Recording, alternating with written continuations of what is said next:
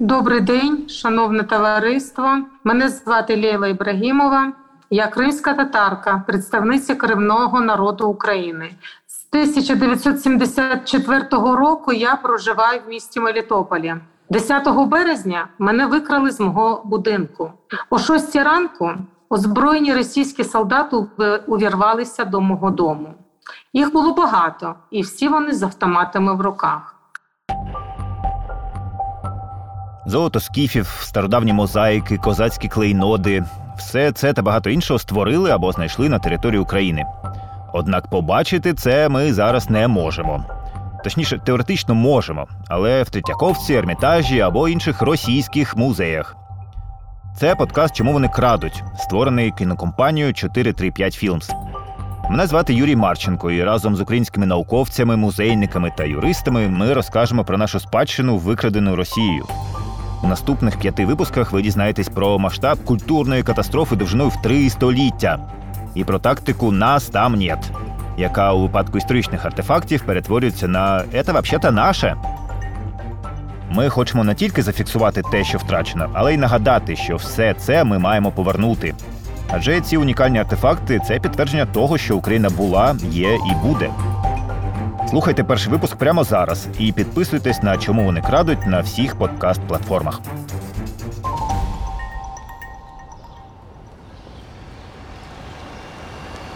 Наша історія починається в Мелітополі. Це невеличке місто біля Азовського моря, яке знаходиться між Запоріжжям, Маріуполем і Херсоном. Яким Мелітополь був до російського вторгнення, згадує місцевий житель та відомий волонтер Олександр Любашевич. Все дуже просто, все дуже мило. Але Мелітополь то було дуже прогресивне місто, яке розвивалося найшаленішими темпами. Це відбудова інфраструктурних об'єктів, це дороги. Це дітсадки, школи, садики, нова льодова арена, затишні парки, затишні сквери, найдивовижніші прикраси на новий рік.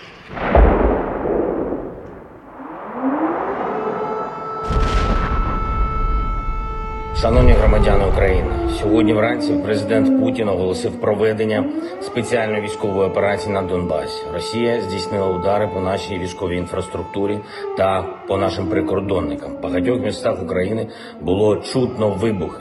Ми вводимо воєнний стан на всій території нашої держави. Все почалось від потужного вибуху. Були потрапляння по аеродрому. В Мелітополі дуже великий військовий аеродром. Після початку повномасштабного вторгнення Росії місто Мелітополь було окуповано вже 25 лютого. Ніколи не думала, що в 21 сторіччі стану свідком окупації.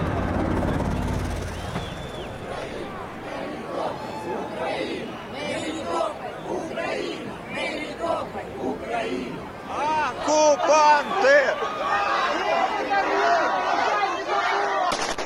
Попри швидку окупацію українського півдня у Мелітополі на росіян ніхто не чекав. Більше жителів відмовились співпрацювати з окупантами, а на вулицях міста почалися проукраїнські мітинги.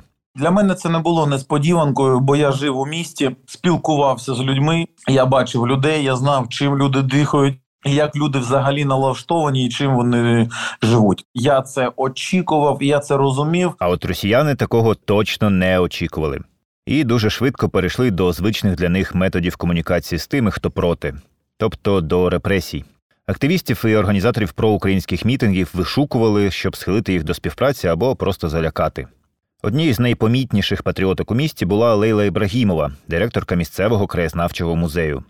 Музею з унікальною колекцією скіфського золота, яке накопав сам музей, тобто його співробітники, 54-му році, після війни, людям на на урочищі Юровка це практично е, за е, депо станція Мелітополь і далі туди масив іде в степ.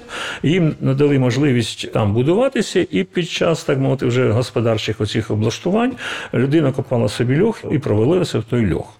Ви чуєте Юрія Болтрика, одного з найдосвідченіших українських археологів, який перекупав ледь не пів країни і знайшов безліч видатних артефактів. А все це було на подвір'ї приватному, затиснуто значить, і будинками, і парканами, і тому там все копали руками. І вони трохи там натягали золото звідти 199 грамів. А потім уже вони збагнули, що воно серйозне і велике, звернулись в академію наук. І після того о, о, значить, президент академії наук, академік Паладін, тоді відправив Олексія Івановича Череношкіна на Мелітополь. Мелітополь з історичної точки зору взагалі дуже цікаве місце. Там ну дуже величезна кількість київських курганів. Вони є дуже великі, є, є низенькі, але є такі, що на пагорбах із цих курганів можна бачити дуже дуже багато кілометрів. Це були перше скіфське золото, знайдене розкопане в степу при радянській владі. А до цього копала тільки імператорська археологічна комісія, все від надходило в Ермітаж. І тому, відповідно, за доброю традицією, все в центр. Давайте будемо все відправляти до Ермітажу. І от до честі академіка Паладіна, е, власне, е, він е, відмовив і категорично відмовив, не дивлячись на той тиск, особливо в ті часи. І оце з того часу все золото, яке було знайдено в Україні скіфське, воно залишалося в нас. Під час розкопок Мелітопольського кургану було знайдено майже 2 кілограми скіфського золота. Серед цих кілограмів були монети, прикраси, головні убори і зброя. Щоправда, головна цінність цієї знахідки та скіфського золота взагалі не сам метал. Це можливість побачити і зрозуміти, як жили та чим користувались люди, які заселяли територію України тисячі років тому, і дізнатись більше про скіфів, могутній народ, про який багато писав ще сам батько історії Геродот. Скіфи кочовий народ, який, шукаючи найкращі пасовиська, опинилися на Україні в 7 сторіччі до нашої ери. Вони були з довгим волоссям, мабуть, були кривоногі, тому що вони були гарні вершники, так краще за коня триматися. Не дуже високі, хоча трапляються і великі, до двох метрів висотою дічки там були. От, і вони були як охоронці там царів. На ногах у них були так звані скіфіки, це шкіряні такі чобітки без каблуків. Про значення для наших земель цих невисоких вершників чобітках без каблуків говорить Антон Дробович, голова Інституту національної пам'яті. До речі, до нас на запис він теж приїхав в дещо незвичайному для філософа та історика взутті у військових чоботах, адже зараз Антон служить в ЗСУ. Скіфи, сармати, половці, кімерійці, різні народи, які були на території на наших сучасних територіях в давнину, це наші попередники. І мені здається, що Україна, до речі, цим дуже крута. Що ми стоїмо на надзвичайно багатому такому ґрунті, не тільки в плані родючості наших ґрунтів, але в плані культурної спадщини. Ми від багатьох народів взяли дуже багато цікавого, і не треба цього соромитись. Скіфи це донатори нашої культури. На території сучасної України скіфи дійсно виступають носіями прогресу. Тому що якщо ми порівнюємо скіфські мечі, скіфські кінжали, їхня щільність порівняна з тим металом, який тут виробляли оце осіле населення з болотної руди, там з чого попало, от воно десь так 1,8, 2,2. Фахівці, власне, які досліджують скіфський метал, вони просто завжди здивовані, наскільки він більш досконалий і гарно зроблений. Ну, от як це один з прикладів. Вони користувалися гарними колесами, які в степу не ламалися, тому що вони були були окуті залізом, вони мали там різні додаткові кріплення металеві, тому їхній транспорт був досить на належному рівні. Частина знахідок з Мелітопольського кургану опинилась в Києві і стала основою музею коштовностей. Але 198 скіфських предметів лишилися в колекції місцевого краєзнавчого музею.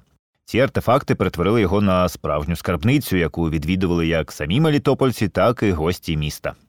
Ми розуміємо, що це не був музей того рівня, що там десь в Парижі, там ще в якихось великих місцях. Да? Це був маленький такий в стародавньому панському будинку. Він не дуже великий, але дуже атмосферний і дуже насичений кількістю експонатів, скажімо так. Коли ти заходиш, ти розумієш, що ти торкаєшся до того, що тут було раніше. Да? Ти торкаєшся до історії, ти торкаєшся до нащадків, ти торкаєшся до чогось того, що було дуже дуже давно. І звичайно, коли приїжджали люди, їм було цікаво побачити, що саме в музеї, і тому деякі просили і ходили.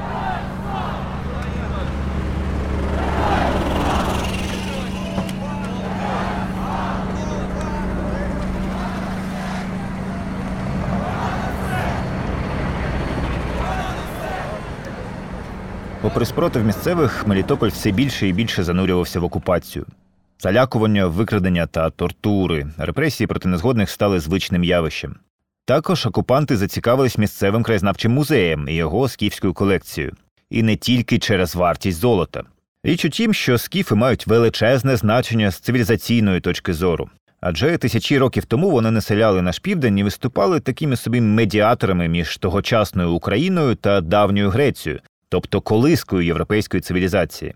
Ну а тепер наша улюблена рубрика погляд російської пропаганди на світову історію. В середине XIX века русский ученый и подвижник Егор Классен, изучив множество источников, пришел к выводу, что Великая Скифия говорила на русском или славянском языке.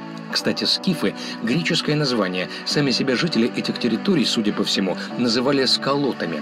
А в слове «скалоты» явно читается славянский корень «кола» – круг, колесо. Знаменитая русская баня тоже родом из Великой Скуфи, так называли эти территории греки. Современные исследования показывают, что все археологические памятники далекой скифской эпохи неразрывно связаны с культурой древнейшей Руси. Во всех этих находках прослеживается прямая преемственность. Якщо так за великим рахунком, росіяни е, не мають ніякого відношення до моря Чорного. Чорне море це зона е, грецької цивілізації. Ті країни, які мають вихід, е, які мають так мовити, е, контакти в давнину, або їх територія мала контакти з греками, або навіть ширше казати, з великою середземноморською цивілізацією, а ми є частина того басейну. От, от ці народи і мають право, і вважаються європейцями. Саме використовуючи скіфів, Радянський Союз, а потім і Росія, це така була своєрідна культурна інтервенція на захід.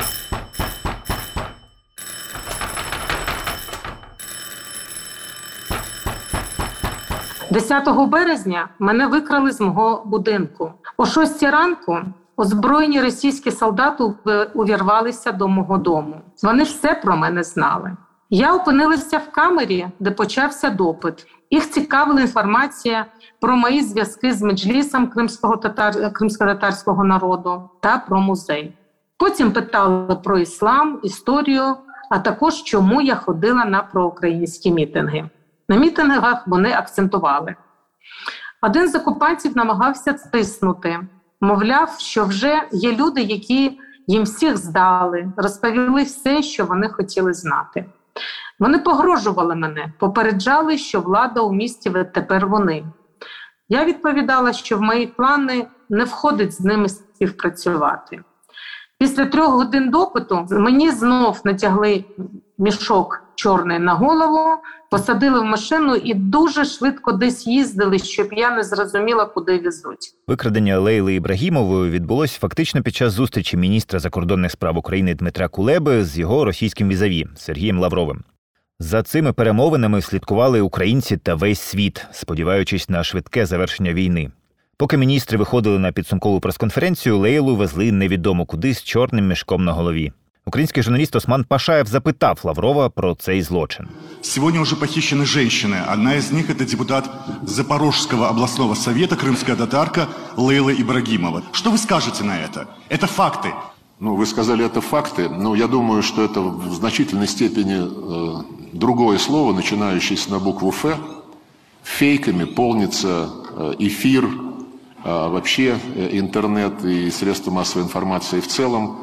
Э, Я не знал про эту историю, про якобы похищение э, представителя э, депутатского корпуса, но я знаю э, те, о тех манерах, э, которыми просто славится киевский режим – Попри абсолютно абстрактну та розпливчасту відповідь російського міністра, справа набула міжнародного розголосу, і саме це врятувало Лейлу. Мені дуже пощастило, що мене відпустили. А увечері того ж дня подзвонили співробітники і сказали, що в музеї проводили обшук. Окупанти розтрощили замки, заходили в фонд, де зберігалося скіфське золото. Лейла Ібрагімова розуміла, що це тільки початок, і що росіяни вже поклали око на скіфську спадщину. Тому вона відчайдушно намагалась зв'язатися з українською владою, аби евакуювати колекцію. Однак ніякої допомоги не надійшло. Тоді, попри шалену небезпеку, вона вирішила діяти самотужки. Я, як директорка музею, розуміла, що ми маємо переховати експонати. Ми закопали колекцію скіфського золота та інші цінні предмети у підвалі, який не значився в документах.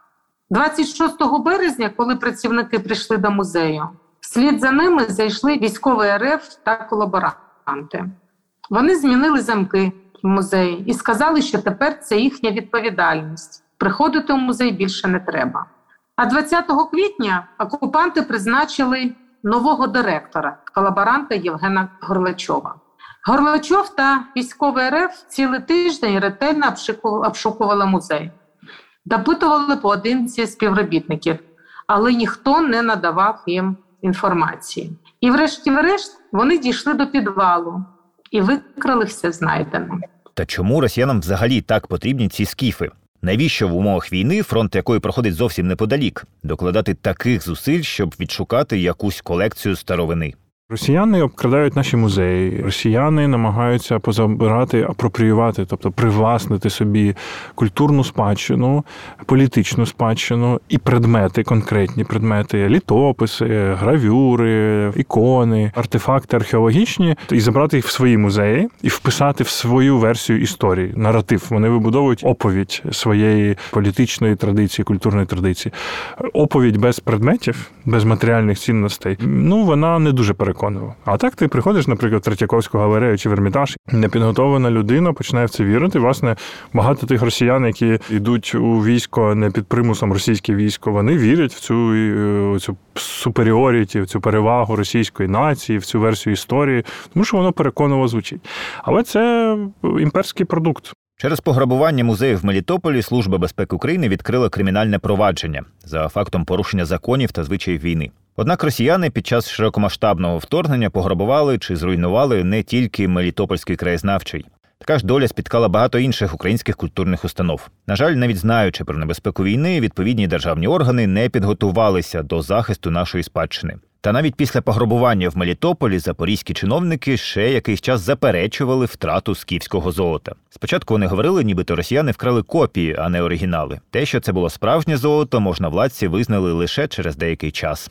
Ми погано підготувалися. Насправді, всі 30 років незалежності ми абсолютно жахливо ставилися до збереження культурної спадщини. Починаючи від матеріального, можна просто походити по сховищам е, топових українських музеїв, подивитися, де там не цвіте, де там не пліснявіє, де там не сипеться. Да? Ну це одиниці. Важливо розуміти, що збереження спадщини національної це не просто під скло чи в брудньований сейф покласти. Це величезна робота, якою мають займатися професіонали, які вчаться не менше ніж лікарі. Ну, очевидно, що системно до цього ні один уряд, ні один міністр культури за всі ці роки ніхто не підходив. Ну, може, там якісь окремі потуги були, але результатів це не дало. Ситуація трималась на ентузіастах, тримається зараз на ентузіастах, і це теж одне з перших, що треба змінити після перемоги в цій війні. Наразі я не знаю про місце знаходження колекції. Дуже сподіваюся, що культурне надбання народу повернеться в Україну, а саме у звільнений мій рідний Мелітополь. Дякую за увагу і слава Україні! Україна! Мелітополь! Україна! Мелітополь! Україна! Це був перший епізод подкасту Чому вони крадуть. В ньому ми розповіли про те, як росіяни вкрали майже дві сотні скіфських реліквій, що зберігалися в Мелітопольському краєзнавчому музеї. Чому ж вони це зробили? не тільки через вартість самої колекції, а й для того, аби блиском цього золота підкріпити власну імперську, нібито велич. Велич, яку росіяни століттями будували саме такими методами грабунком і терором. Ну а в другому випуску, чому вони крадуть, ви дізнаєтесь про втрачену спадщину гетьмана Івана Мазепи. Подкаст створений у партнерстві з ДВ Академі та за фінансової підтримки Євросоюзу. Виробництво 435 Філмс, шоуранери Корні Грицюк та Анна Пеленчук. Сценаристи Корній Грицюк та Юрій Марченко. Голос подкасту Юрій Марченко. Продюсерка Анна Поленчук. Звукорежисер Василь Явтушенко. Асистентка Ірина Терлецька. Проєктна координаторка Олена Кірічек. Менторка проєкту Світлана Рудюк.